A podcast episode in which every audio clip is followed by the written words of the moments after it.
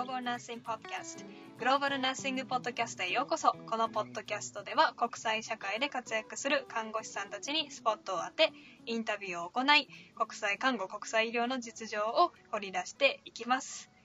アロハ皆さんこんにちは、えー、今日のインタビュアーはみつきです。えー、今月はいよいよ、えー、未来とアメリカ看護師ピアサポートコミュニティがオープンしました。えー、サポートしてくださった皆さん、本当に感謝してます。ありがとうございます。まあ、また、ここからが始まりですが、えっ、と、たくさんの方が参加してくださって、すごくあの嬉しく思っておりますし、私もなんかこう、新また新しいエネルギーにすごい満ち、あの満ち溢れています。あ、こっからまたこうすごいたくさんアメリカで活躍していくような人たちが出てくるんだろうなと。で、またアメリカだけでなく、今回実はオーストラリアで現在こう看護師さんを目指している方も参加してくださって、こう、オーストラリアに特化したところではアドバイザー私は難しいかもしれないけれども、やっぱ海外で活躍したい人たちと仲間になりたい、同志になりたい、で、一緒に情報交換をしてモチベーションを高めたいってことで、もうぜひどうぞということで入っていただきました。なので、まだ、えー、多分、あの、まだコミュニティはこれからなので考えていらっしゃる方、ぜひ、あの、ね、あの、まあ、トライアルで最初やってみてもいいですので、ぜひ、えー、参加してくださればと思います。えー、今回はですね、えー、っと、初めてかな、このポッドキャストで初めてドクターにあの話を聞くことが、聞くことになりました。で、彼は実は私の本当にもう生まれてからできた多分最初の友達ぐらいの、すごく幼い頃からお互い知っているのですが、まあ、今回ちょっと彼はバーンアウトというか燃え尽き症候群で、まあ、経験して、まあ、離職して、復職して、で、まあ、その過程を、あの、話してくださいました。やっぱり医療職者としてあのエモーショナルレイバーとかっていう言葉もあるんですけどその感情労働もすごい多い仕事でプレッシャーもあって責任感もあってでそんな中でやっぱり自分の心が元気じゃなくなったりやっぱスピリットが元気じゃなくなってしまうことが出てくると思うんですよねで本当にまさに彼はそういうことにいろんなこう出来事があって直面してでそこから少しずつまあリカバリーもしながらこう一緒に多分これからも歩んでいくということででこの問題は多分問題というかこういうことは彼一人に特別なものじゃなくて医療職者の人は多分全員経験することだと私は思ってるんですね。なので、ま、で、やっぱこうやって話してくれる人ってなかなか難しいと思うので、あの、本当に、あの、純ありがとう。あの、多分ここからいろんな人がまた自分の心、自分のスピリット、自分の体に向き合って、こう、医療職者としてまた歩んでいけるようになるんじゃないかなと思ってますので、皆さんどうぞ、えっ、ー、と、私と純の会話をお聞きください。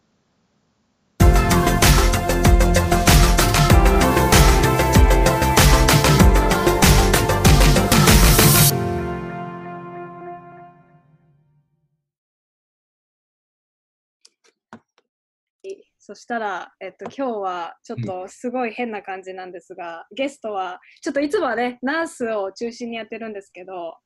今回はお医者様に来ていただいてます。でなおかつは、ちょっと、純は私のすごい、もう本当に、もう生まれてね、ねもう幼なじみですね。多分一番付き合いが長い私の人生の中で。そうなるね。うん、あの人でで今回ちょっと特別にインタビューをあの受けていただくことになってちょっと自己紹介をお願いしてもい。いですか、はい、お願いします。はい。えっ、と今はいや美月と,、えっ、と年は一緒なので20代の後半で、うん、日本で、えっと医者をやってます。で医者もえーと、いろんなこうステージというかあるんだけども、うん、卒業して、うん、いわゆる初期研修っていう義務である研修期間は終わっ、えーと、いろんな外科とか内科とか専門に分かれるところが今始まってで外科領域で、えーと、専門的な研修を行っているというような感じです。じゃあローテしていくってこと？そうそう。で、えっ、と、うんうん、専門に見つけていくって感じ？うん、うん、で日本のその専門医っていうシステムは、うん、えっ、とこう1回とか2回3回っていうふうに分かれてて、うんうんうん、で自分の場合は一番最初に外科っていう専門医を取ってで、それを取った後に、人によっては呼吸器外科っていう専門医をさらに取ったうんり。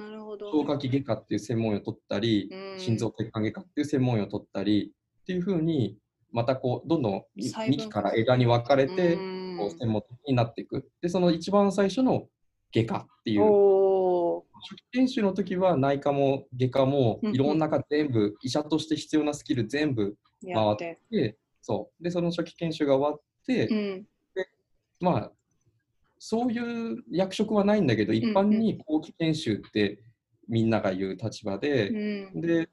外科の専門医を取るために、えっ、と、まあ、ただ最終的には心臓血管外科医になりたいから、うんうんそこを中心に、でも消化器外科とかも回るような、うーんあそうやって動いていくんだね。あんまり 働いてたけど、一緒に、なんていうの、お医者さんと。あんまり。うん。だから逆にうん俺も看護師さんがどういうキャリア形成していくのかって知らなかったりとか、そうだよね。ねうん確かに。看護師さんがこう大学卒業の人もいれば高校卒業の人もいたりとうんうんうんうんうんか専門卒業がいるって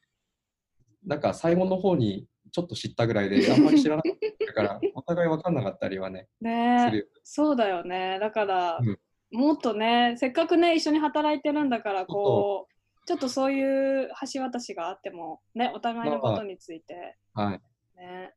知るっていうのもいいと思うけど、ありがとう。はい。そしたら、実は今回ね、このインタビューをお願いしたのはすごい大きな理由があって、で、私もそうだし、多分いろんな人が多分そこを通ってきてる人が多いと思うけど、やっぱそのバーンアウトを純は今回経験して、で、離職を一回して、で、復職をしたということで、なんか実は私すごいこれに関して、まあ、純のことをずっと、まあ、みずっとじゃないけどね、こう連絡取ったりうんうん。取らなかったのあるけど、やっぱそれをこう見てて、やっぱりこう医療職者としてバーンアウトに対してはやっぱりちょっともっと知っといた方がいいって思って、でねあの聞いてみたら潤があっさりあっさりといいよ話すよってまあ言ってくれなんかて、うん、俺はこの聞いてくれてる人には申し訳ないけどまあ美月と喋れるからいいかなっていう。久しぶりに話せる。久しぶりにね。気持ちとしては久しぶりに友達と喋ってるのをみんなに聞かれてるぐらいなテンションだから、いいよっていう。ありがとそうそれは。結構なかったから、うん少しでもね、うんそれをこう、みんな辛いって思ってんだなって思うと楽になるかなっていうのもあるし。うんうんね、なんかやっぱり話しづらいとこでもあったりすると思うそうだね。からね、こう自分が今こうしんどいとかバーンアウトしかかってるとか、こうそういうのをなんか私もその時は気づかなかったけどやっぱ1年で辞めて大学病院、うん、やっぱものすごい働いてたしものすごいプレッシャーだったし、で分からないこと多かったで先輩にもうん。もちろん怒られるし、でハワイに行ってなんかあもしかしたらバーンアウトしかかってたのかなってやっと気づいた感じ、本当にその後ずっと寝てたからねハワイでああ、わかる。寝るよね。寝るわかる。俺もめっちゃ寝た。めちゃくちゃ寝てた。う。うんん、そうだからその時になんか初めて自分がこうあ必要だったんだなっていうのがうん。分かったんだけど、まあ、ちょっと純の話に戻るけどどれぐらいでなんかその気づき始めた自分がこうちょっと危ないかもじゃないけどえっと、最終的に仕事を休んだのが、えっと、この間の4月から、うんまあ、結果的には4ヶ月ぐらい仕事を休んだんだけど、うんうんえっと、なんとなくこう抜けない疲れがあるなとか、この、えっと、初期研修2年が終わった後に病院を移ってるんだけども、うんうんうんで、えっと、その病院移った2年目の4月から休んでて、で、今もう復職してるんだけど、うんうん。うんその、新しい病院に行って2ヶ月目ぐらいから、うん。なんかこう、もともとはすごいなんかやる気の塊みたいなタイプだったんだけど、うんうん本当だよね。なんかね、こう、回復してこない何かがあるというか、こう、なんとなくすり減ってんのかなって、こう、うん。1週間とか1ヶ月で見たときに、なんか体力というか気力がなんか回復してないような感覚があって、で、しかも、えっと、専門的な研修が始まったから、うん。今までとこう全く違う科だったりとか、で人間関係も完全に新しくなってっていうのもあったんだよね。だから仕事休む半年から10ヶ月前ぐらいからかな、うんなんとなく、なんか疲れたなっていうのがあって、抜けない疲れって感じね。そううんでで今思うとやっぱり仕事もすごくハードで、えっと大体朝6時とか7時には病院行って、で何も緊急手術とかなくても夜7時8時までは仕事あったうんし、で緊急手術あると手術はうまくいっても長いから夜中の2時とかまであったりとか、まあ、そういう疲れもあってで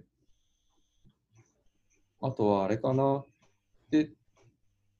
えっと仕事休む半年前ぐらいにうん。科が科が変わったのね。さっきのうんうん。うん法程度するって話があったと思うんだけども、うんうんうん。そのいろんなところ行かなきゃいけないから、科が変わって、で、最初はその自分が専門でやりたい科にいて、で、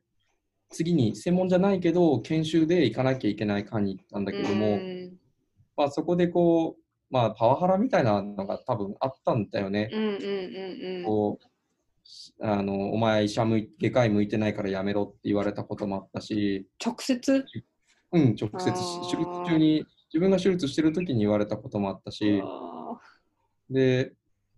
まあそれは例えばやる気ないならやめろとかね。ーうん。で自分はそんなつもりなかったんだけど、うん。まあ周りからはそう見えてたのかなとうか、ん。うん。で、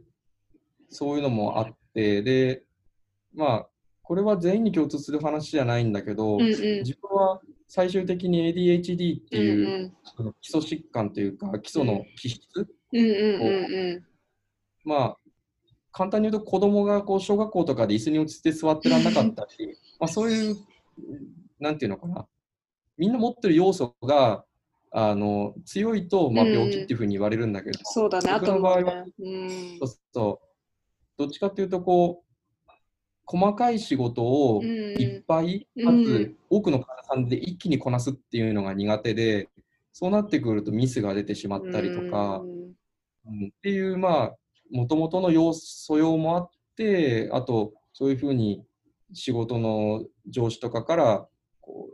う向いてないならやめろって言われたりとか、っていうパワハラ的な部分もあってあと、うんもともと気持ちがちょっとこう燃え尽きかけてたっていうその3つが重なって仕事に行けなくなっちゃったって感じかな。うん、そうだね。なんかその ADHD ってところだと私は実は大学生の時にその不登校時にずっと関わっててそうそうであこのタイミングでガーとか言ってるけどそれであの今ね車の修理をしております。ああ大事大事。そうそれであの見ててうん。まあ、私も多分ねどちらかというと hyperactive だと思うのね、うんうんうん。すごくね。だから。自分も調べたらなんかそんな感じが出るんじゃないかなとは思ってるんだけど、うん。でもそういう子供たちを見てて不登校の子はみんなほとんどその、えっと、 autism 持ってたりとか,、うん。なんかそういう症状もあって薬飲んでる子もいたし、うんうん。でもそういう子たちを見ててその注意欠陥とかっていうのは自分たちもあることそうだね。ね、なんかその普通の人もあるからなんかすごうん。くそれを診断するのはすごい難しいけど、うん。まあ、そのパーソナリティとして、まあ、知るっていうのは大事かもしれないけどね。なんかその自閉症もそうだし ADHD もこうスペクトラムっていうふうによく表現されて、ね。グラデーションというかどっからどこが病気の境でどっからどこが個人の個性かっていう線引きはできないけど、まあ、本人が困ったりとか、うんうん社会生活に影響が出ると一応病気というふうに言われてるだけで、そうだよね。だからうん。別に病気と診断された後と後でされる後と前で別に俺自身は何も変わらないから、うんうんうんうん。こんな感じだったし、う んそうそう。今も薬飲んでてその、だからそのミスに関してとか集中力に関しては少し良くなったかなとはうん思うんだよね。うんなるほどね。うんでもやっぱ環境的にも悪くない、そのやっぱ眠れてないとかさ、ストレス？そうそう。であとその病気だっていうふうに言われる前からなんとなくそうだなって思ってたんだけうんうんうんど、正式に言われてでその ADHD とどうやって生きていくかみたいな本をすごく読んで、やっぱり寝不足が良くないんだって。そうするとやっぱりミスも増えるし、特にね。うんうんだからまあそういうのもあったのかなとはうんうん思う。うんうんそっかでそれで、まあ、そういう症状が出てきて、で、じゃあ休職にじゃあ至ろうってなったこう休職しようって結構大きな決断だったと思うのね。そうだね。やっぱりね奥さんもいて家族もあって、そうごめん犬がねまた喧嘩してる いろいろ起こってます。いやかな、いいわね。にぎやか。そうごめんね。うん、いいよ。それでどうその給食に、まあ、至るまでの経過とかあと、まあ、奥さん、ね、がどういう反応したかとか、ちょっともし話してもらったら。うん。えっと、仕事を少しずつ休んでっていうよりも、いきなりもうパタッといかなくなったんだけうんど、うんえっと、休む直前にやっぱり仕事のミスが続いて、で、あと、毎日の仕事が終わらなくて、で、夜10時とかに家帰って、ご飯食べて、うん。寝て、だけど、仕事終わってないから、なんかいまいち休めなくて、で、また朝4時とかに起きて職場行ってみたいなのが続いてて、で、もうなんか、なんだろう、もう無理ってなって、気持ち的に。うん。その、もう、うん、正直起きて仕事行こうって考えるだけでも気持ち悪くなったりとか、動機とか、うんあってまあ、気のせいだったのかもしれないし、こう、人によってはそれは甘えだろうって思うのかもしれないけど、俺にとっては無理っていう一線を越えて、うん。でも、後々に聞いた話だと、妻も、あ、俺はもう結婚して、うん。えっ、と、今ちょうど、そろそろ2年になるのかな、うん。になるんだけど、えっ、と、妻も俺が仕事を休むちょっと前ぐらいからうん。様子がおかしいっていうのは思ってたみたいで、うん。だから、なんだったら仕事休んだらって言おうと思ってたみたいで、そうなうん。んだ。だから俺が仕事休むって言った時に、ああ、いいよ、ゆっくりしてねっていうふうにうん。言ってくれたから、だから、そうだね、仕事休めたっていう感じかな。うんうんうんうん。まあでもそれはなんかあれだね、すごい奥さんがこういい対応をしてくれたよね。で、うちの妻も、自分が最初に初期研修の病院で働いてた、あの医局の秘書さんで、こういまあ、秘書っていうか、医者の世話を焼くというか、職の手続きをいろいろしたりとか、うんあのそういうので、医者との付き合いは少なからずあって、で、彼女の今までの知り合いの中にも、そういう、なんだろう、鬱になってしまったドうんクターとかがいたから、そういう時に少し勉強したこともあったみたいで、そうなんだ。それで、そうそう、それで、なんとなく俺を見てて、うん、これは怪しいぞって思ってたみたい。うん、ねえでもそうだねでも人によってはもしかしたらねなんか男なんだからしっかりしなさいとかね。ねえなんかこう言われる場合もあるだろうしね。ね俺自身は自分に対仕事を休むのは甘えだとか、うんそれはなんか努力が足りないからだとか、いろいろ自分に対しては思ってたんだけど、うんうんうん妻は別にそんな風には思ってなかったから、それはすごくありがたかったかな。うん。ねえ、うん。どうしてもでも思っちゃうよね。なんか休んだらいけないとか。そうね。ねえなんかこう私もようやく今になってこうそれはちょっとなんていうのトゥーマッチというかやりすぎって思ったらもうシフトは断るとかっていうのがこうでうん。いいんだ。それでいいんだっていうのがこううん。分かりつつある、こう自分を大切にしていいんだじゃないけど、うん。自分を優先していいんだって感じ。でもでもねあのー病大学病院で働いてた時はなんか吐いてても来いみたいな感じだった言われてたからさ。そう。だから自分を大切にしなきゃいけないんだけどそうまず周りがそうさせてくれないとそう思えないというかうん。周りがそれでいいんだよって言ってくれないとこう自分を大切にするっていう行為が甘えなのかとかそう思ってしまううし、ん。うん、だから結局ちょっとこの後の話と内容かぶるかもしれないけど、うんうんこうやっぱり寝る？ちゃんとリズムよくでかつ気持ちよく寝るというか毎日ちゃんうと、うん、こうその日に使った体力はなるべくその日のうちに回復するというか、まあ、どうしても医者やってると不規則だったり、緊急手術とかはあるから、そうだ、ね、まあ、数日をかけてちゃんと戻していくというか。うん、うんうんうん。うん、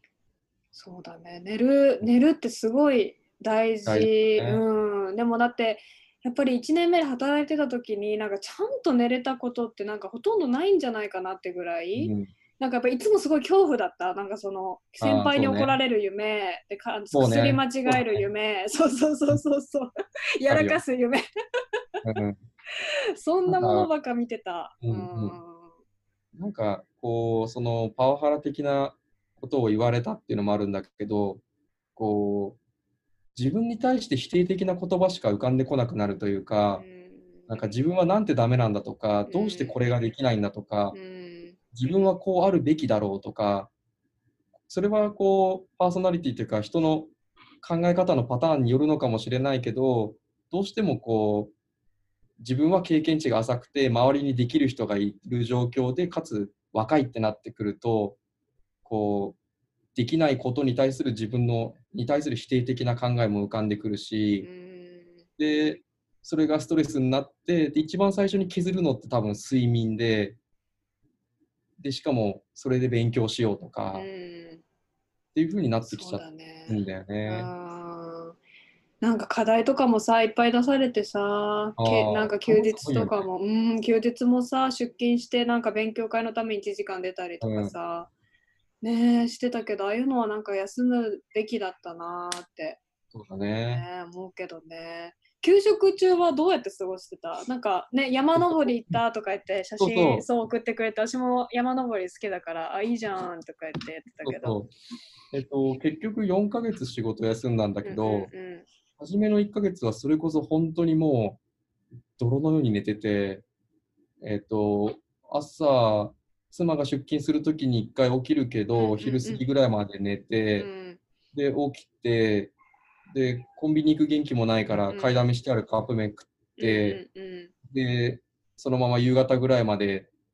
ほとんど昼寝したりして、うん夜起きてみたいな、もう本当にひたすら充電してうんて、で、1ヶ月経ったぐらいの時うんに、うんこれはちょっと病院行かなきゃなって思って、で、精神科に通うようになっうんて、うん。で、まあ、それもあって、ちょっとずつ良くなってっうん。て、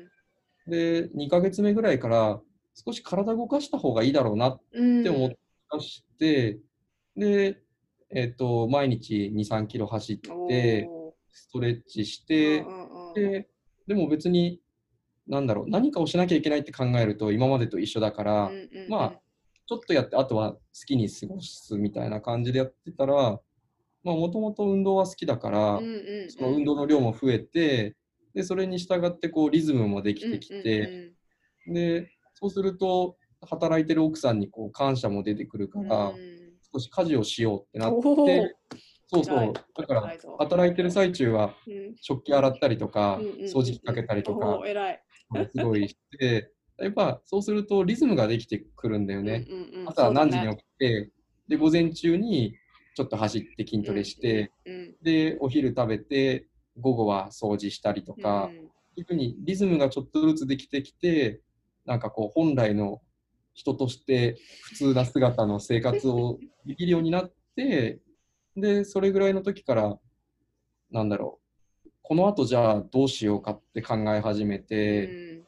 それまではもう、とりあえず今休むことしか考えられなかったんだけど、じゃあどうしようかなって考えるようになって、で、同じ時期ぐらいに妻から、自分も妻もすごい自然が好きだったうんから、ちょっとハイキングというか散歩しないっていうふうに誘われて、で、本当は近くの山を登るところから始まったんだけど、ちょっとずつこうし周りに自然が多いからちょっと登って、で、そしたらもっと高いとこ行きたいよねってなって、で、気づいたらどんどんどんどん高い山っていうか、行くようになって、で、結局、趣味が登山になったというか初めて見つかった趣味と言えるような趣味なんだけど、うんうんでもやっぱ私がさハイキングすごいハマるのは、やっぱちょっとデトックスなんだよね。あ、わかるわかる。うん、なんかやっぱ汗かくし動くのもあるけど、私もそう。本当に長い時はもう10時間とかやるんだけど、うん。まあ、あのオーバーナイトはしないんだけど大体1うんうん。日でできるハイキングだけど、10時間とか歩くとなんかこう、なんだろうね。すごいこう今までのなんかいろいろ頭でいろいろ考えたこととかがもうさーってなくなるし、そうそう。ね。こう歩いてなんかこうデトックスあとなんか達成感じゃない？なんかそあ、そうそうそう。すごいあるよね。この登ったそところの達成感？うんう。だから、なんか、登山は筋トレとランニングの延長というか、俺にとってはね。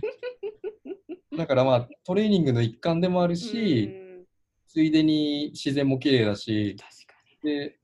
結構、その、簡易ボンベを持ってって、登へ山ー、山頂でカップ麺食うのが。すごいうまいんだよね。あれがうまいで。しかも、カップ麺、日頃食うと罪悪感あるけど、そう登った後食うと全然プラマイなんだったらカロリーマイナスだからいいかなっていうので。あれ、美味しいでそす。最高。そうそうそう。なんかあともう一つ私がそのなんか好きなのは、うんやっぱりさ自分がさやっぱりこう看護師生活とかまあねキャリア？でさ、うん達成感を得られることってあんまりないじゃん。ああ、そうだね。わかる？うん。わかるよ。だからそれでだすごくハイキングにはまりだしたっていうのがあるなんかこううん今まではいろんなテストとかがあって受かって、そうだね。っていうなんか何かがあって目標があって行動して受かってっていうのがずっと続いてたじゃんでもいざ働き始めてみるとさそういうことが一切なくなってそれはねこすごくわかるう。ねだからすごいハイキングをこう上り上り下りを終えるっていう達成感が結構私にとってすごい大事、なんかこう、自分は小学校が美月と一緒で、で、うん中学から受験して、で、中高6年、あの、私立に通って、で、大学行って、うん。で、まあ、基本的に目の前に試験があって、で、それに、なんだろう、それがあったから勉強もすごく好きだったし、で、受かる楽しみもあったんだけど、今のその専門的な研修が始まった瞬間になんか急にだだっ広い海の中にぶち込まれてどうしていいか分かんない感じ。うん。うんその焦りっていうのが自分はすごく強くうんて、うん今までだったら要は試験範囲がここからここだから、うん。この中の内容を完璧にするっていうのがまあ一つのスタンスだったんだけど今はもう教科書で言ったらどんだけ教科書あるんだなんだったら今も最新の論文が出たりとか だからそこが結構俺にとっては焦りだったんだよね。こう分からないことが多すぎてうん。何をしていいか分からないしうん。何をしていいか分からないんだけど怒られるっていう そう怒られたね。結果何をしたら怒られなくなるのかも分からないしだけど毎日業務は怒涛のように過ぎていくしで患者さんは毎日来るしうんっていうのも結構焦りだ焦りというか自分の消耗だったかなとは思うんで、うんそうだよね。何が何を知らないかもしれない。そうだね。そうそうそう。これ知らないのって言われて初めて聞きましたけどみたいなことがもう余裕で出てくるもんね。そうそう。ん。ねうなんかこれ知らないのって言われて知らないですってなった時にこっちの感情としてはそれを1個知らなかったっていうダメージよりもそれ1個を知らなかったっていうのはそれと同じようなレベルのこと数百個ぐらい俺は知らずに来てるんじゃないかっていううん。なんかこう自分に対する失望というかうん。相手はそんな気はなく言ってるんだろうけど、ん。ね、思っちゃうんだよね。ん。そうだね。なんかこうまあ深く考えすぎちゃうというかね。そうそうそう。なんかこうその先を見ちゃうというかね。そう。うん。うん。うん。これでカウンセリングもさ、言ってたじゃん？うんうん。でカウンセリング私こっちにあのハワイに住んでると結構みんな行ってるし、あこうカウンセリングに対してのハードルがめちゃくちゃ低いと思うんだよねでも、うんうん日本の人ってやっぱあんまりまだカウンセリングをすごいね。ね、あんまりこうあの馴染み深くないと思うんだけどそういうところはなんかどうだったのかなと思って。えっ、と、まあ自分が医者だったっていうのもあるんだけど、うんかつ、なんかそんなことも言ってられないぐらいしんどかったから、うんとりあえずちょっとでも楽にしてくれるなら、なんかわらでも使うも思いじゃないけど。っていう感じだったかな。うんででももしかしたらそのハワイとかアメリカのカウンセリングとはまだ少しタイプが違うかもしれなくて、自分が受けたのは、受けたというか、まず、こう、自分は気持ちがすごく落ちて仕事できなかったから、いわゆる精神科に受診をして、うんうん、で、おじいちゃん先生だったんだけど、うんうんで、少し話をしうんて、うん。で、薬をあの処方してもらって、で、かつ、その一番最初の初診の段階で、こう、もしかしたら ADHD かもねっていうふうには言われてたの。なるほど。うん。で、そうそう、だから、まあ、じあの自分の能力というか、うんのレベルとか思考パターンとか、そういう能力と性格を測る検査をした方がいいと思うよっていうふうに言われて、うんうんうん。そう。で、臨床心理士の人と一緒に、あの、なんだろう、いわゆるロールシャッハとかさ、そういう国家試験っていうような、例えば、この絵を見て何の絵に見えますかっていう試験とか、あと、そう、あと、ウェイスラーだっけか、うん。あの、知能試験、うん。あの、この言葉の意味は知ってますかうん。みたいな知能検査とかを受けて、自分がどういう人間なのかを知るっていう検査をいっぱい受けた感じかな。じゃあなんかこう話してっていうカウンセリングとかはややった？それはでも少なかったかもしれないな。うーん。そう。なんだろう。あの、そもそも誰かにそういう感情を話すっていう機会が俺はなかったのと、うん。性格的にそういうのを誰かに、っていうか、なんだったら妻にもあんまり言えないぐらい、こう、自分の中に溜めちゃうタイプだったから、うんその精神科の先生に、どうしたんですかって聞かれて、こうだったんですって話すので、初めてなんだったら人に話したぐらいだったから、自分にとってはこう、話す機会があっただけすごく良かったかな。そうだね、そうだね。うんやっぱり話すことでこう気持ちが整理されていくところは大きいからね。そう臨床心理士の人にも、こう、今回のエピソードもそうだうし、ん、自分が生まれてからどういうふうな環境でうあの育ってきたのかっていう話もして、でそういうのは結構、どっちかっていうと、精神科のドクターっていうより臨床心理士さんと長かったかもしれない。なるほどね。そっかそっか。まあ自分のこう生い立ちとかを見て、こうまあ自分のそれでまあ培ってきたあれだよね、傾向といそうパターンをね。そう。ううーん。んそしたら復職を決めたなんかタイミングとか、その時のこの心境うんうをちょっんと聞きたいんだけど。うんと、最初は、なんだろう、なんだったら人間やめようかぐらいに思ってて、うん、一番しんどい時は、もう生きてるのも嫌だなって思ってたんだけど、まあ、一番やっぱり奥さんがいたから、で、まあちょっともうちょっと人間続けるかってうん思って、で、じゃあ次どうやって生きていこうかなって考えた時に、まあ、なんだろう、医者っていう仕事が嫌だってっていうよりも、まあ今の環境が嫌だったから、こう、なんだったらすごい田舎に行って、そういう無依存とかで働きながら、うん。あの過ごすのもいいかな、うんまあ医者とか続けようかなってちょっと思うようになって、まあ生きていくためにはね、お金稼がなきゃいけないから、うん。で、考えたときに、でも自分はまだ今のこの外科という世界をつまらないとか、自分に合わないっていうほど、まだ味わいきってないのかなっていうふうに思って、うん。まあもうちょっと結論を出すのは先でもいいかなっていうふうに思ったのと、であとさっきの話でも少し話したけど、うんうん。一番最初の科うん。はすごく、自分は勝手にこう疲れてすり減ってたけども、環境としてはそこまでうん。あの大きいものじゃなかったし、で、新しいそのローテで行かなきゃいけないところに行って、あの調子を崩してしまったんだけども、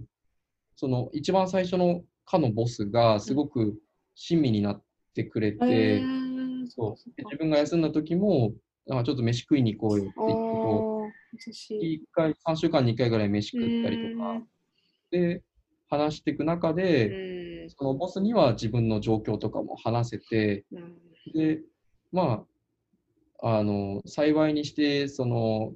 科の人間が増えてきてるから、うんうん。その仕事を少しセーブというか、抑えながらうんうんできるから、その、その先のことを考えなくていいから、とりあえず今の目の前の外科の専門医だけ取ってみたらっていうふうにうん言われて、で、なんだろう、まあ、気持ちとしてはそれこそ不登校だった子供が最初に転校あの学校に行くのがしんどいみたいな感じで、うん。は一歩目が一番しんどいんだよね。こそうだね。う最初に仕事に行く、最初に仕事行くと、あ久しぶりって言われたりとか、うん先生何してたの？って言われるのが、勝手に想像してしんどくなってるから、そねその最初の一歩目を、いいんだよ、緩い感じで来ればいいよって言ってくれたから、あ、じゃあちょっともうちょっと続けてみようかなってなれた。うんああ人の巡り合わせだね。そうだね。結ね構、その元気な時に働いてる時は口うるさいボスだなっていないよね。聞いてるかもよ。すごいなんか理解のある人で、えー、ありがたか素敵ったかな。ううんん、うんそうだね。だってそうじゃなかったらもうどっか行ってたかもね。そうね。他のところかね。うん幸い日本だと医師免許は持ってれば生きていけるから、まあそうだね。確かに更新もないしね。そうね更新ないし、そういう検診とかね、うん。そういう医者の免許を持ってる人を必要としてる場所はまだいっぱいあるから、確かに。うん。そう。そうだね。最初のさ、初日はさ、どうだった？ん。初日？あ初日？うん。初日はやっぱでもしんどかったかな。そうだよね。それこそ今ちょうど復帰して2ヶ月ぐらいで、うん。でようやくもうほぼ完全に復帰してて、うん周りの人たちと同じぐらいの仕事の量はこなしてるけど、うん。最初はそれこそ9時5時で職場にいるっていうのが目標っていうぐらいあのそれこそ仕事も休んでたから忘れてる部分はいっぱいあったしだけどそこで自分に対してこううまく付き合っていかないとまた同じパターンに入っちゃうから、うん。とりあえずは職場にいる自分をよしっていう感じでやってたかな。それはすごい大事だと思う。私もやっぱり1年目、また1年目してるわけじゃん、こっちで。そうだね。ね。で、なんかやっぱり自分の1年目の記憶がやっぱり日本の1年目の記憶だから、なんかこうやっぱりちょっと行く前にしんどくなったりとかもう今はもうないけど、ああのね、トレーニング中とかあったからでもその時、日本にいた時はさ行っていっぱいなんか分かんないことがあってそれ持ち帰って仕事してっていうかね、調べて勉強してってやってたけど、もう今はもうとりあえずその日仕事に行く。で働き通して帰ってくる、あとはもうだ終わりって感じ。もう自分でもお酒飲む、犬と遊ぶ、ん。ね。なんかそういう風にしてそうなんかこう貸しすぎない自分にうん、っていうのが結構長続きねこうするのに大切なのかなって思ってるね、うん。今はじゃあどんな感じで働いてんの？フルにはまだまあそういやもうもうフルで入ってる？うん。すごいね。まあでも、その、なんだろう、結構人数がいるから、うんうん。うん俺と同じぐらい、同じような研修をしてる若手も数人いるし、うんうんうんうん。こう、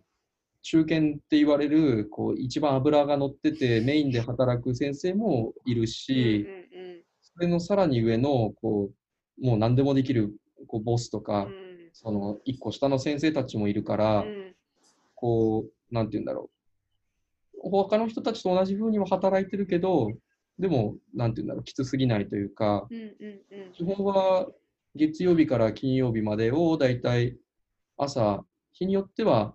えっ、と、7時とか6時ぐらいに病院行って、で、だいたい7時、8時には仕事終わるかな。あもうーそう通勤は近いから、うんうんうん。帰ってすぐご飯食べて、うん。で、週末は、うんと、月に2回か3回ぐらい、こう、当番って呼ばれる、うんうんうん。あ休日だけど病院にいるうんうんうんがあって、で、平日の当直は、それはまだ、あれだな、はい、あんまり入ってないんだけど、うんうんうん。うん、っていう感じかな。結構病院、病院っていうかその職場はこうサポートしてくれたって感じだった。あ気持ち的には。そうだね、なんか、あの、なんだろう、それこそ毎日手術はあるんだけど、その手術に入る量を調整してくれて、初めの頃は少なめだったりとか、あと、いろんな当番の数を減らしてくれたりとか。う、ん。あと、俺の耳には直接入ってきこなかったんだけど、その、どうすれば、こう、俺が気持ちよく、こう、気持ちの負担なく働けるかっていうのを考えてたくくれてたみたいで、それこそそのボスじゃなくて、うんそのなんだったら俺が怖いちょっと怖いなって思ってた先生が実はいや佐々木の性格はそうじゃなくてこういうタイプなんだから、うん。彼にはこうしてあげるのがいいんだよっていうのを実は一番考えてくれてたみたいで、うんだから。そうかそうか。うん、例えばなんだろう手術の時とかもなんか言い方とかどっちかっていうと俺はこう言われると自分に対してこうすごく自己嫌悪になってしまったりとか、なんでできないんだとかっていう思考パターンがなんか染みついてしまったというか、そういうところを気遣ってくれたりとかもあったし、で、それこそ同期も、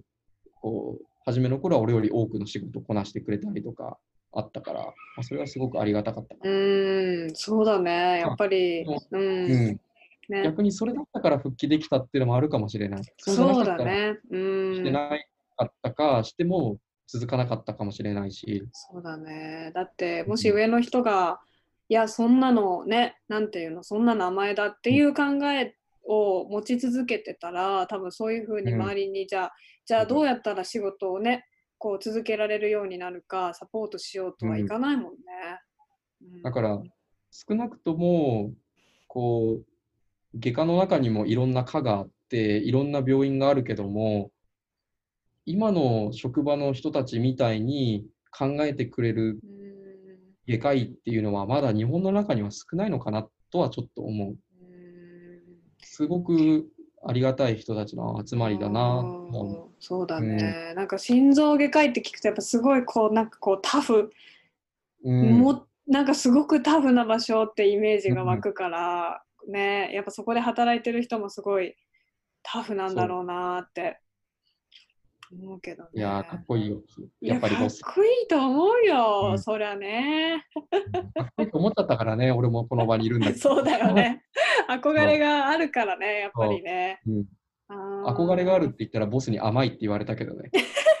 憧れで仕事をするなって言われたけど。あれ俺を超えてけみたいなこと？まあ、それもたまになんか言われるけどね、そんな感じで。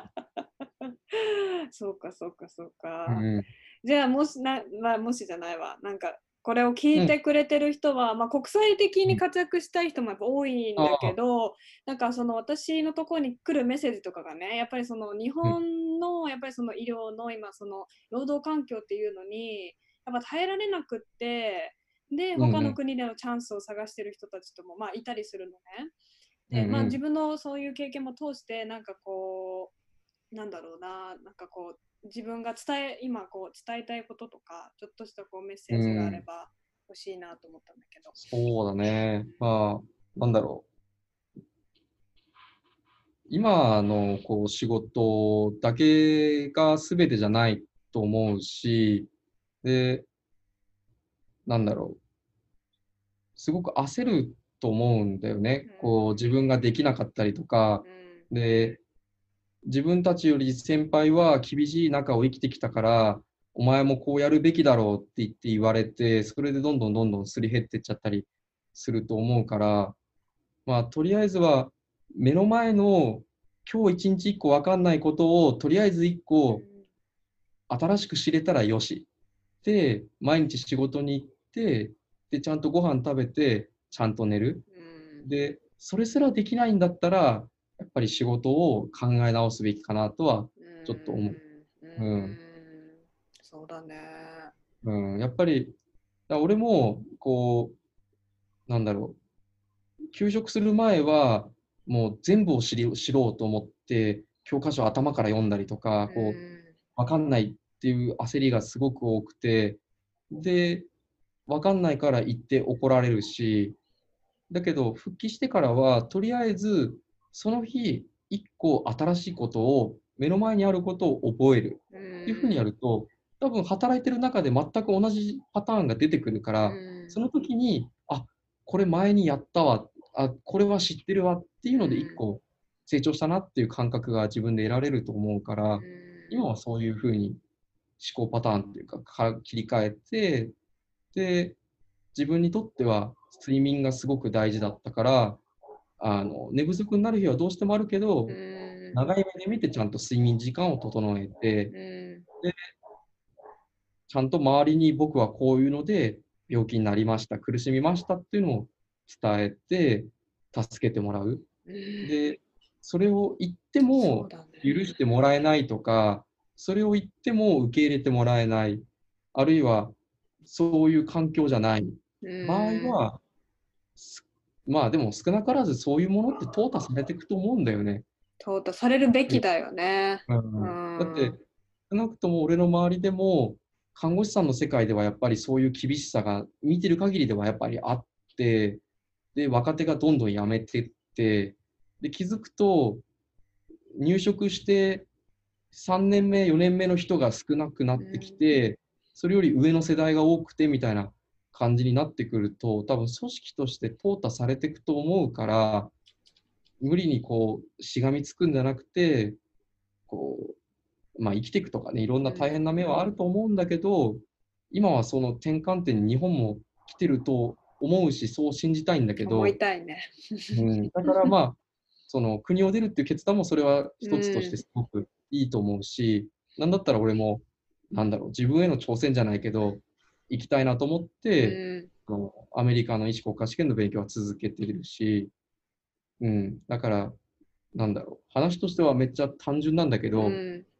食べてうん、ちゃんと寝て、一日一個新しいことを覚えて、で、苦しい時には周りに苦しいって言って、それでもダメな時は環境を変えるうで、ん。間違ってないと思う。うん。今までは間違ってるって言われたりとか、ボスには、とか上司とかには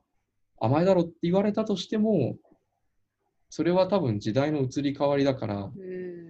うん。っていいんじゃないかなって俺は思うけどね。うんもうその通り、なんか涙出てきた。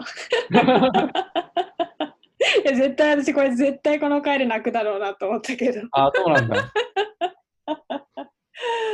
やーなんかうん、今は笑ってさ、冗談みたいに言えるけど、結構辛かったんだよね、4ヶ月。絶対そうでもうねそれはやっぱうん。想像はできない、そこはもう通った人にしかわからない、そこまそこまでね。うん。うん。そうだね。ね。なんか、うん、一番自分に対して思ったのは、要は周りの人はさ、うん。普通に働いて、で、まあ、その普通に見えてる人の中でも葛藤したりとか、うん。他の人が成長していく中で、うんどうして自分はできないんだろう、どうして自分はこんなにポンコツなんだろうって思う機会がすごく多かったから、うん、まあ、でも、それをこれで苦しんでるんですって言った結果、うん。上司にも助けてもらえたし、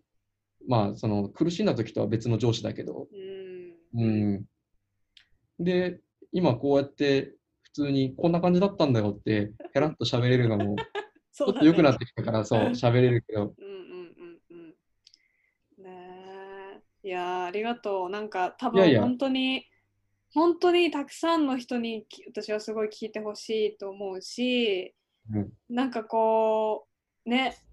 いや、でも本当にもうそれだけ、たくさんの人にこの 純の話をもう聞いてほしい。あの、うんもう本当に医療界の上の人にも聞いてほしい。あんまり多くの人に聞かれちゃうと、ちょっと怖いけどね。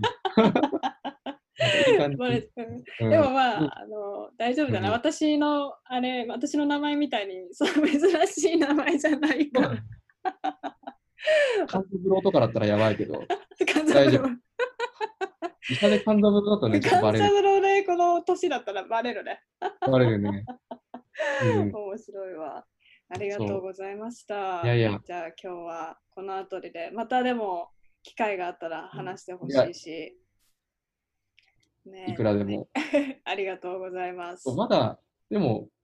なんだろう、これで終わりじゃないと思うんだよね。うん。今、は、うん。復帰した直後で、うん、なんかこう、自分の中でもこうちょっと心機一転じゃないけど、ね。変わろうっていうのがあって、で、こっからまた、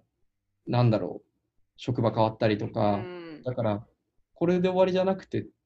しかも別に完全にあなんだろう中身がこうすっかりそのまま入れ替わったわけじゃないから、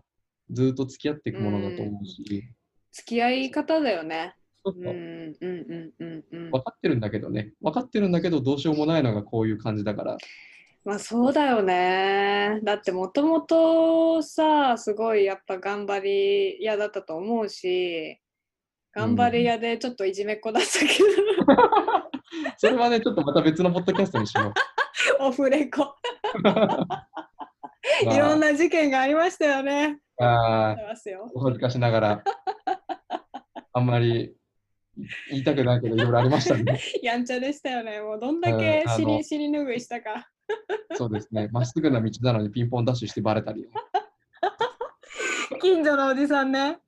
そうそうそう、覚えてるでしょ？覚えてる。あとさ、ほら、栗、栗がこう、栗、栗拾わせてくれるおじさんとかいたじゃん。覚えてる？ああ、いたね。いろいろあったね。あったよね。あのね。でも多分、さっき美月も記憶の中で一番古いって言ってたけど、俺も多分そうだと思うな。うんなんだったら記憶にない写真すらあるからね。そうだよね。本当にね。うんあーもう本当に、もう純のお母さんにもすごく感謝して、もう本当の第二の母みたいな感じで育ててもらって。いやそうだよねだって本当に。隣の隣に住んでたからね。そうだよね。あの何度ねお、お世話になったか、本当。いやいや、まさかこんな感じで、イロン職者としてまた話せる日が来るなんて。それも意外だったからね。そうだねい。たら俺が医者になり、美月が看護師になり。ねう。本当だよね。前しばらくは連絡取ってなかったから、ういん。ね人生って不思議なもんですね。やー、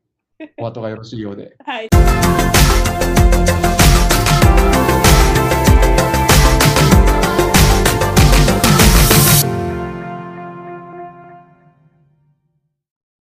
最後まで最後まで聞いてくださった皆さんありがとうございます。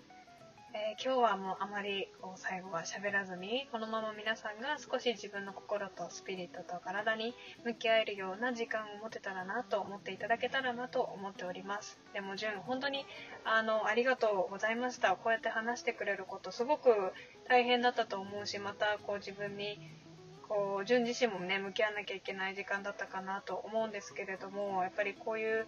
話をしてくれたこと本当に感謝してます。こう私もやっぱり純とまた話せてこう、まあ、いろんなことをこう振り返る。自分自身のことも振り返りながらなんかこうすごくいい時間でした。またあのこれからの活躍も応援しておりますし、えー皆さん聞いてくださった方ありがとうございます。そしたら次のエピソードでお会いしましょう。See you soon!